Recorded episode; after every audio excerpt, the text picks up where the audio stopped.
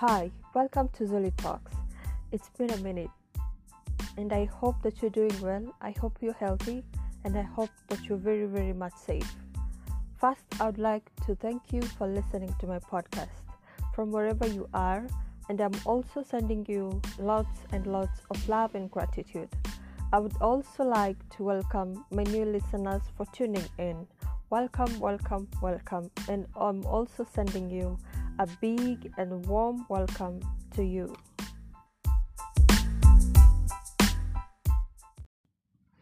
So, today on Zully Talks, I wanted to talk about the role of religion on mental health.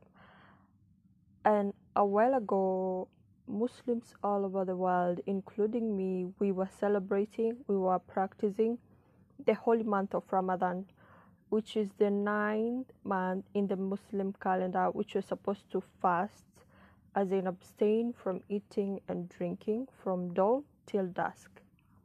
Apart from that, we're also supposed to fast uh, spiritually, to abstain from bad behaviors like stealing, cussing, backbiting, fighting, arguing, things like that. So that's why this topic came about um, religious beliefs and practices may help people to cope better with stressful life circumstances. And also it can give them a, a little comfort in life a meaning in life a sense of control in life and also give them hope. Religious practices help lessen depression, they also promote self esteem, they promote self love, and also they help people build familial and marital happiness, as in, they help people build happiness between family members and also happiness between spouses. It gives people something to believe in, as in, if things don't like typically work out the way we want them to work out, we usually run to religion. We run for refuge, we run for guidance because we believe in our religions that praying is always the best option. Teachings of love, teachings of compassion, teachings of forgiveness, and also gratitude are in the religions so that we can live harmoniously with each other and also so that we can use all these practices with ourselves so that we can love ourselves, so that we can forgive ourselves, so that we can value ourselves.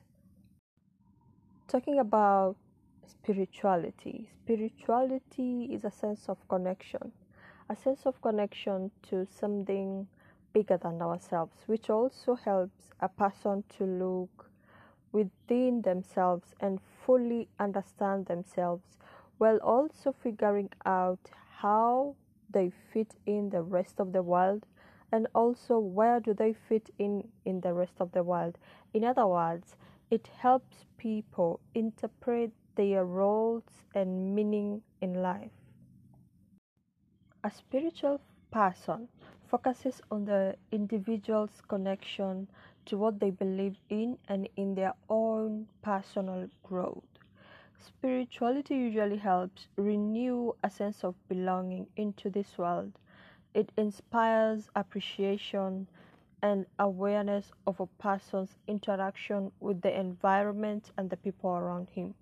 So, if presented in a supportive way, religion and spirituality help and improve mental health and improve and promote mental um, recovery. So make your religion a safe haven for you in your best times and also in your worst time to help you live a meaningful and inspired motiv- and motivated, safeguarded life while also trying to develop some uh, spiritual sense to help you cope and understand your own existence. So that's all for today's episode and I hope that you'll continue to